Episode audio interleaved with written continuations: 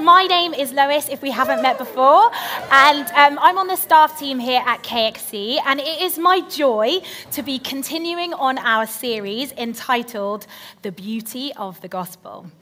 And basically, this is an opportunity for us as a church to walk through the basics and the fundamentals of the Christian faith.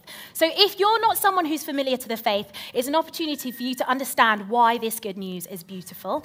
And if you're someone who's been around the faith for a long time, it's an opportunity for you to gaze again at the beauty of the gospel. Um, so here we are. So today we are going to be talking about family. Um, and I know that um, the word family, the term family, is not a neutral term. And so, even me saying that, there might be some strong connotations for people in the room. You might have all kinds of ideas, all kinds of thoughts going on in your head. Um, but my hope and my prayer as I've been preparing this today um, is, is just that, that we would have a renewed and restored understanding of what it means for us to be a part of God's family. Um, because this is such good news for us and has such a massive impact for us in our daily lives. Um, so I'm just going to pray that the Spirit would speak to us. We've, we've been having a great time today. I've been having a great time in this service today. And it's so clear that the Lord is here. Um, so I'm so expectant that the Lord is going to speak to us. So why don't we pray together um, and see what the Lord wants to do?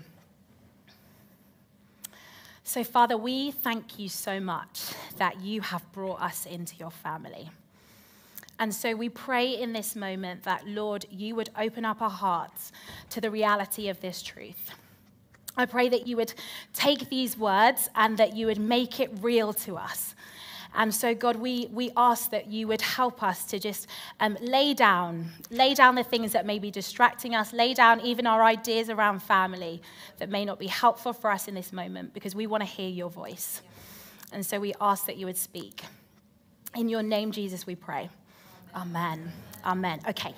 Um, so, in order for us to explore this topic of family, we're going to be rooting ourselves in the uh, a passage of scripture in 1 John 3, verse 1 to 18. And so, we're going to be reflecting on a key, few key themes from that. So, I'm going to read the passage. It is quite long, so I'm going to be skipping out a few bits. But if you've got a Bible or uh, the Bible app, you might want to open it to, um, to this passage.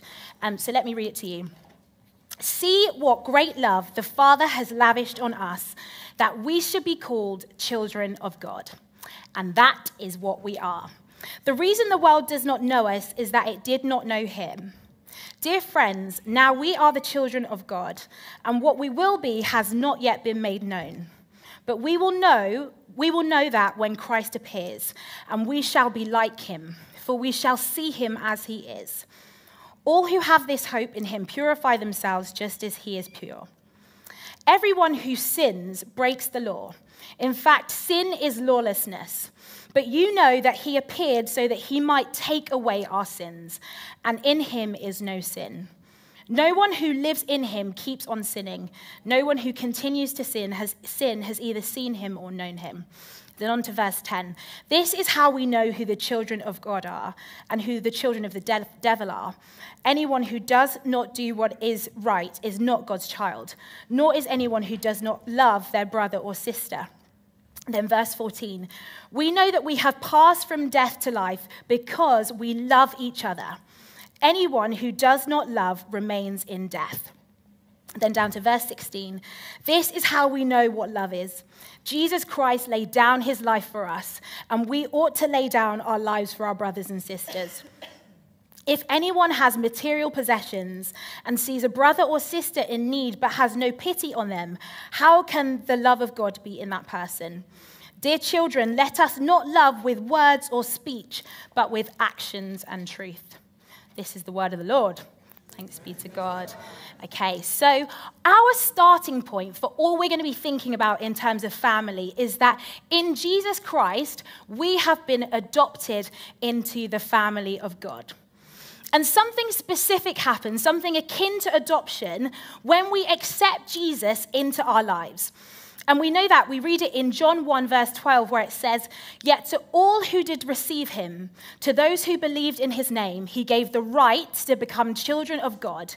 Children not born of natural descent, nor human decision, nor a husband's will, but born of God.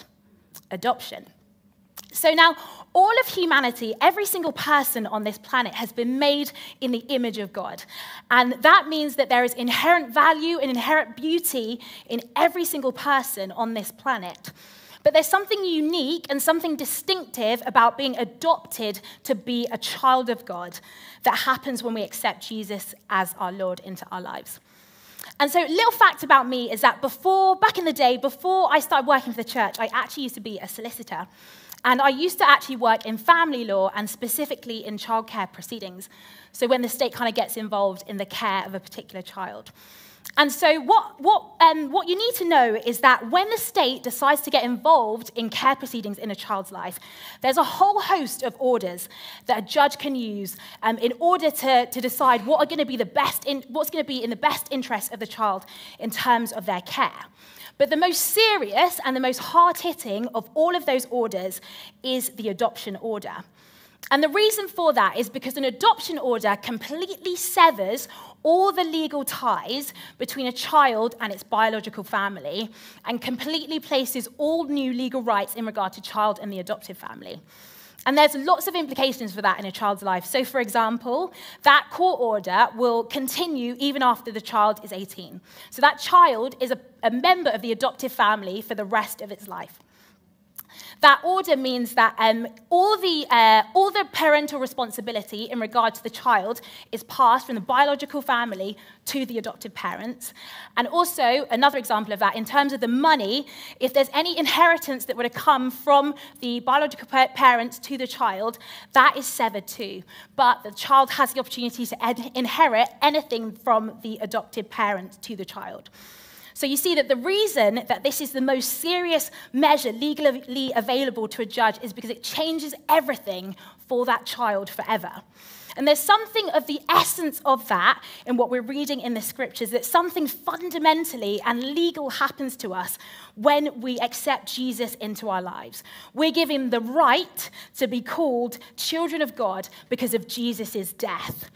And so this passage says, See what great love the Father has lavished on us that we should be called children of God. And that is what we are. That is what we are. If we've accepted Jesus into our lives, that is what we are. And that changes our lives forever. And so, adoption is our foundational point for all that we're going to be thinking about for the rest of our time. So, if you've been um, here over the last few weeks, you might have heard Pete talk about the roots of the gospel and the fruits of the gospel. So, if you like today, adoption is our root, and then we're going to be looking at three different fruits from this. Are you with me? Okay, good. Okay, so we're going to be looking at three things. We're going to be looking at the fruit of a new family identity, a new family resemblance, and a new family commitment. Just bear with me one second. My throat is a little bit sore. Can to have a swig of water, and then we'll, we are going to continue. Thank you, Kath. Thanks for that permission.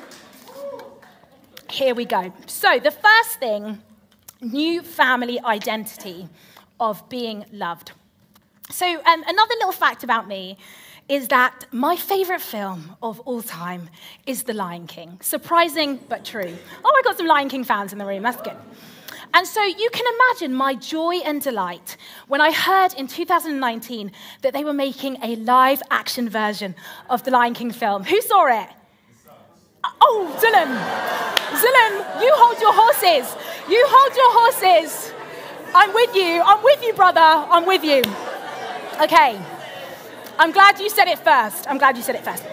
And so you can imagine my despair, much like Zulum, when I saw the film and my favorite part of the film had been butchered.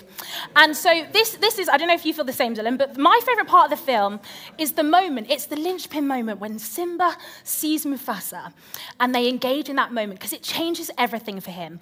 And he, Mufasa in the original says to him, Simba, you've forgotten me. You've forgotten who you are and you've forgotten me. You need to take, I'm sort of paraphrasing here now, but you need to take your place in the circle of life. Um, and he says to him, You are the true king. You're my son, and you're the true king. And I don't know what the 2019, you know, production was thinking, but they completely butchered that speech. And I was so upset because that is the moment that changes everything for Simba. He's able to go back and take on Scar, make everything right at Pride Rock because he hears from his father, You are my son and the true king. That's what gives him the courage to go back. And what we learn in this passage is that when we are adopted into the family of God, we are offered an identity, a familial connection with the God of the Most High.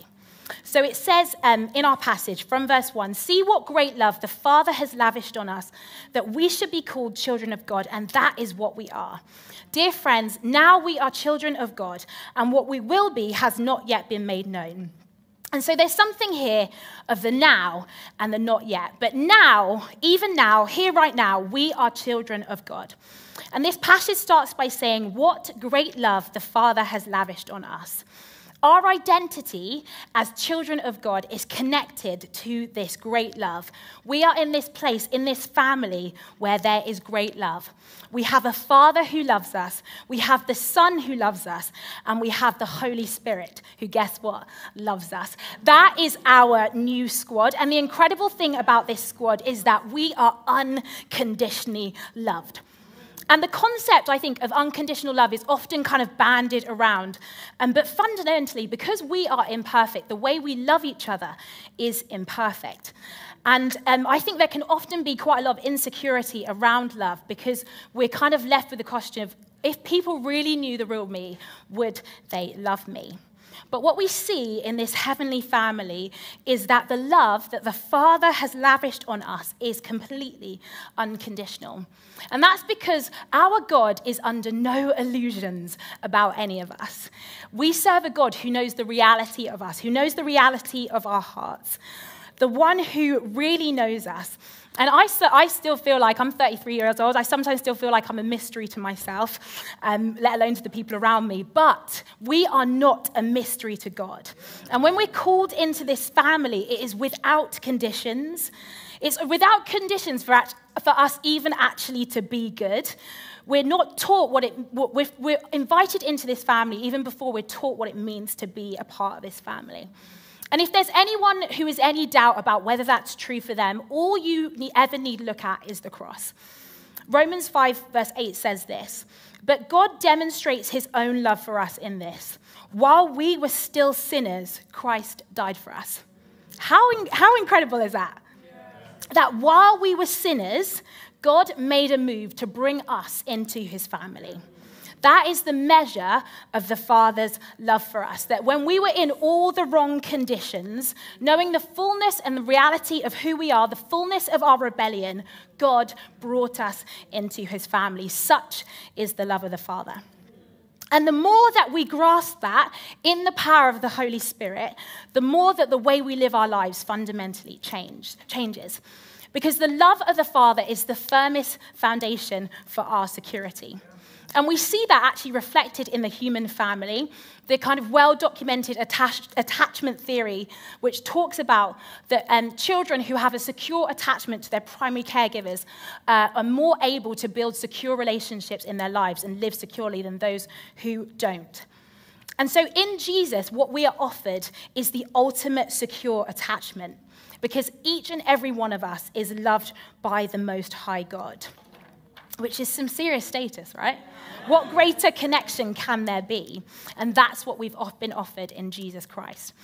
So, Tish Harrison Warren talks about the impact and importance of this in her book, Liturgy of the Ordinary. She says this it's remarkable that when the Father declares at Jesus' baptism, This is my beloved Son with whom I'm well pleased, Jesus hasn't done, done anything that many, many would find impressive. He hasn't healed or resisted Satan in the wilderness, he hasn't been crucified or resurrected. Jesus is sent out with this declaration of the Father's love. Jesus is eternally beloved by the Father, and his every activity unfurls from his identity as the beloved. He loved others, healed others, preached, taught, rebuked, and redeemed, not in order to gain the Father's approval, but out of his rooted certainty in the Father's love. And that is what we have been offered in Jesus Christ. That is what is offered in our adoption. And she goes on to say, I am not primarily defined by my abilities or marital status or how I vote or my successes or failures or fame or obs- obscurity, but as one who is sealed in the Spirit, hidden in Christ, and beloved by the Father. And that, again, is what is offered to every single one of us this secure identity that we are beloved. We are the beloved of the Most High. And the, the world would love to tell us and actually put pressure on us into thinking that we have to hustle ourselves an identity in this world. That actually we have to find our identity in being successful or beautiful or rich or even just being good or always getting things right. But what we're seeing, what we're offered in this heavenly family is a release from all of that. That we don't have to search for our identity. Our identity has been given to us. On, it is the surest foundation. It's not built on anything flimsy. We don't have to be defined by any labels. We have been given the identity that is secure and steadfast. We are loved. Can you say it with me? We are loved. We are loved. We're loved by the eternal one who loves you eternally, unconditionally. There's no need for earning, there's no need for manipulating, there's no need for pretending. We are loved. See what great love the Father has lavished on us that we should be called children of God, and that is what we are. And one day we're going to see the fullness of that. We're going to see the fullness of what it means to, to, for that to be realized. But even in the now, even today, there's something of that to be experienced for every single one of us. So that's, that's the first thing. We have a brand new identity that we are loved. The second thing that we see in the passage is this new family resemblance. My throat's going again. Let me grab a glass of water again. Bear with me. Mm-hmm. New family resemblance. So, um, I have two sisters, um, and um, people often tell me that we look like triplets. And um, so back when we lived in the same town, there would often be times when we had these incredibly, I had the incredibly awkward moments where I'd be talking to someone and I'd slowly start to realize that they thought I was one of my sisters. And you're kind of faced with the decision do you correct them, which is really awkward, or do you just kind of nod along and hope that you don't say anything embarrassing that's going to drop your sister in it? Or maybe if you're feeling cheeky, you say something intentionally that's going to drop your sister in it. Um, but I've got to say, I don't actually feel like uh, I massively look like either of my sisters. But what I do have to admit is that we do have very similar mannerisms. And so that, yeah, we do. We do. I'll give people that. Um, and so there is some kind of family resemblance between us. But when we are adopted into God's family, we're actually given a new family resemblance. So if you um, read on with me from verse 2, but we know that when Christ appears, we shall be like him, for we shall see him as he is. All who have this hope in him purify themselves just as he is pure. Everyone who sins breaks the law. In fact, sin is lawless, lawlessness. But you know that when he appears, so that he might, sorry, but you know that he appeared so that he might take away our sins. And in him is no sin. No one who lives in him keeps on sinning, and no one who continues to sin has either seen him or known him. So, this is our family resemblance. And as with your identity, there's a now to this and a not yet. So, um, as, as, we have, um, as we go on in, this, in the story of God, we see that there is what we often talk about at KXC there's creation, decreation, and Recreation, there we go. And so, with creation, what we see is, is God making humanity. And what we see is that sin was never a part of God's original plan for us. It was that we would experience the life of God naked and unashamed, fully alive. Did I get it right? Yeah, got it right. Um, but in decreation, sin enters the story as humanity essentially chooses to step away from all that God has promised. And what we see here is essentially, if we're thinking about in this kind of image of resemblance, is that sin disfigures this perfect image of God that he's placed in humanity. And so humanity gets distorted and disfigured or to use a, a, different kind of imagery, we no longer look like God because sin disfigures us. And that means we can no longer make choices that honor God. We're actually bound by the curse of sin, which means that actually we're forced into making choices that hurt ourselves, hurt others, and hurt the world around us. That is the reality of decreation and the reality of sin. But praise be to God, we have Jesus who comes in and restores to us the image of God that was always intended for us, so that we can essentially look like God again. We can resemble God again. And the disfigurement of sin is actually so much more than us doing bad things or bad behavior, which means the remedy for it, the renewal, is so much deeper than that. We have this promise in Jesus that one day our hearts will be fully returned back to God, will fully turn back to God, and will be healed in the deepest way. So we'll be healed of those heart attitudes of selfishness and pride, this desire to control, this lack of trust of God, and choosing to live in ways that aren't free. And what a day that will be. But for now, even now, there is a resemblance change that is available to us. And we're invited into that as the family of God because we've been given the Holy Spirit and we get to live lives in step with the Spirit. And as that happens, we are transformed into the likeness of Jesus. We are transformed into the resemblance of the one who does not sin. And so, just a little note here what the text is not saying is that um, this side of eternity we can expect to be perfect. Um, and I'm not out here trying to lie to you all that I'm saying that now I'm a Christian, there's no sin in me. That would be, that would be a total lie.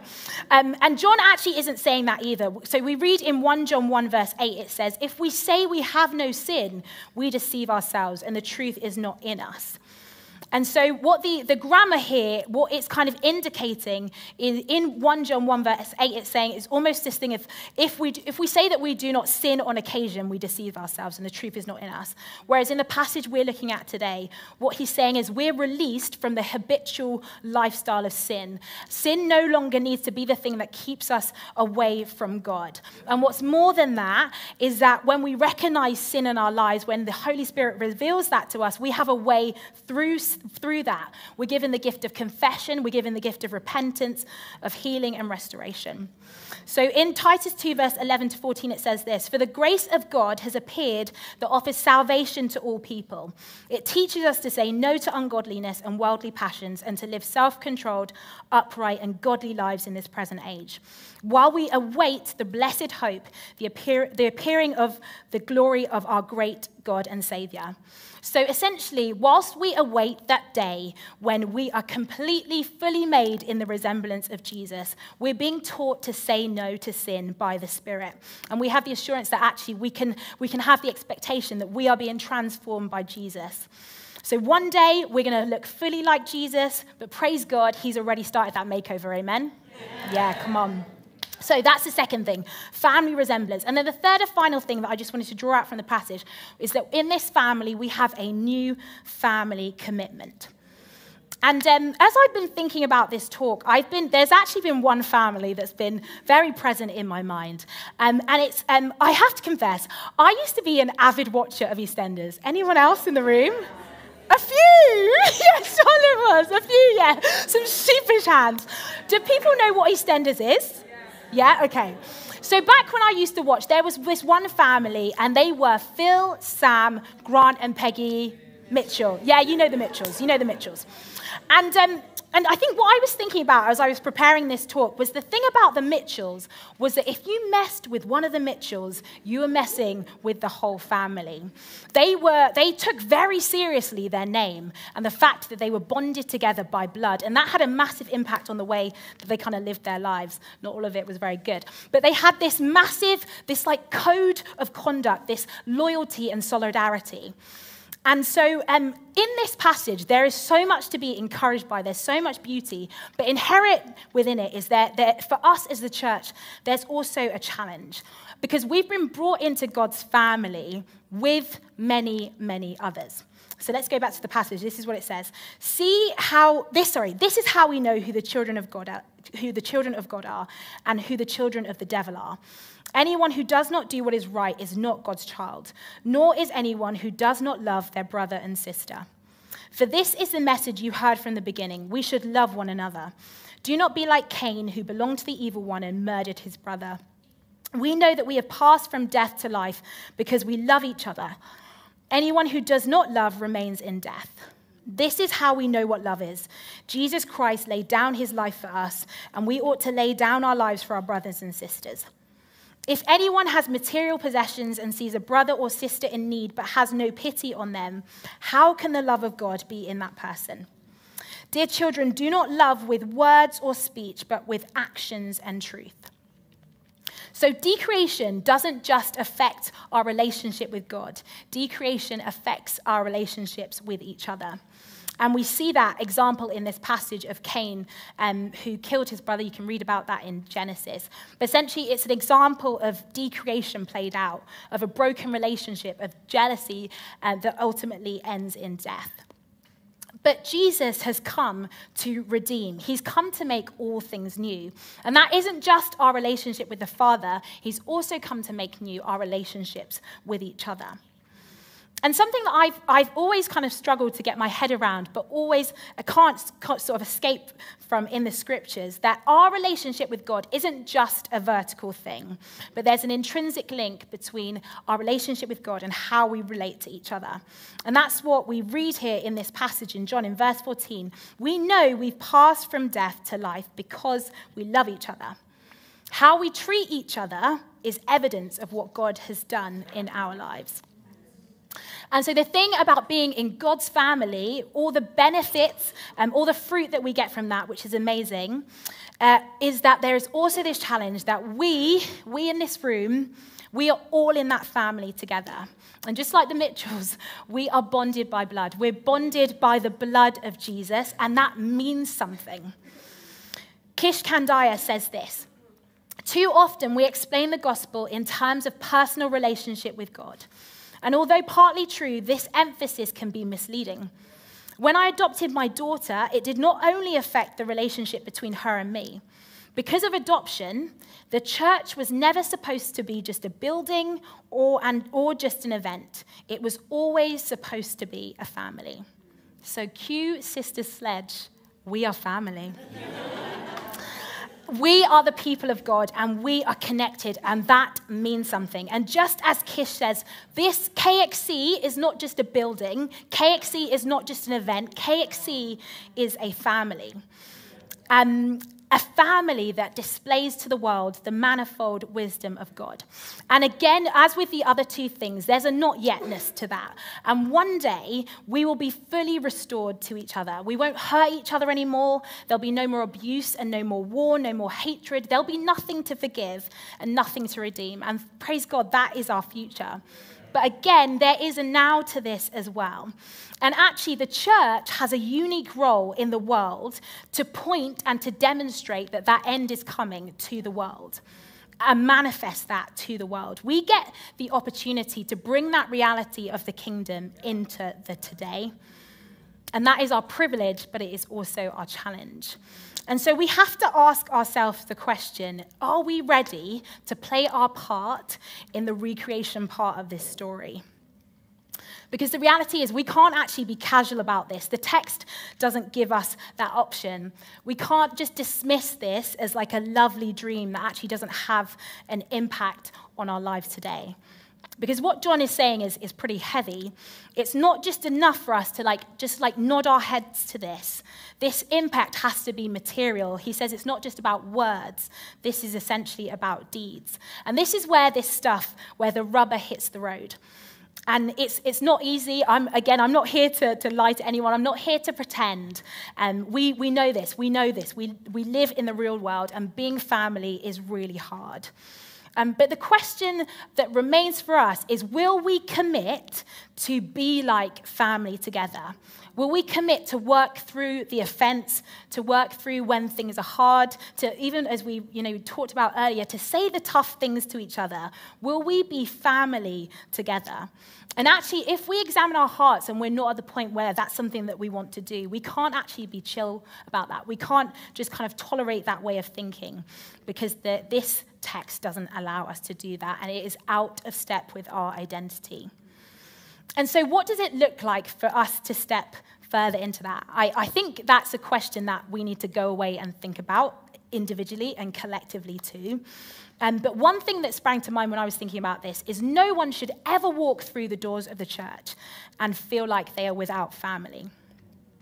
Jesus promises something really significant in Mark 10, verse 29 to 31. It's actually a bit of a stitch up for us. Let me read it to you. It says, Truly I tell you, Jesus replied, no one who has left home, brothers or sisters, or mother or father, or children or fields for me and the gospel will fail to receive it a hundred times as much in the present age homes, brothers, sisters, mothers, children, and fields, Jesus always being a real, along with persecutions, and in the age to come, eternal life.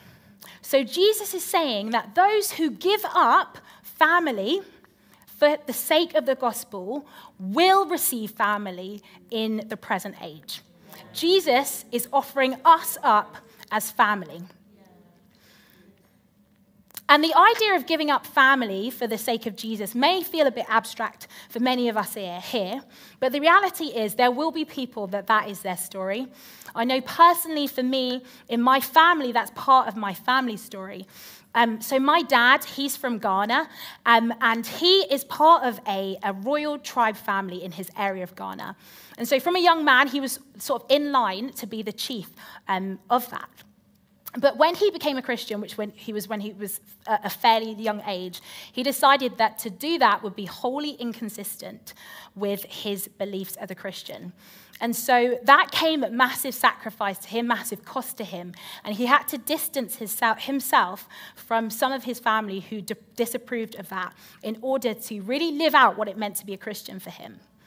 And so the question for someone like my dad is when he walks through the door of a church, will he find family in his midst?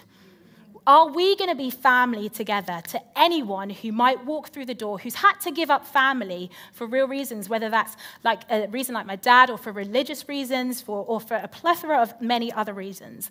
Will they walk through the door and find family here? And what does that mean for us? What, what does that mean for us? Will we be the type of church that Jesus promises, guarantees in Mark 10? And the reality is that we can only do this in the power of the Spirit. We can't do this in of ourselves. We need the help of Jesus to do that. So we're just going to land our time here by praying for the Spirit to come to enable us to grasp all this. So why don't you stand with me um, and we'll do that.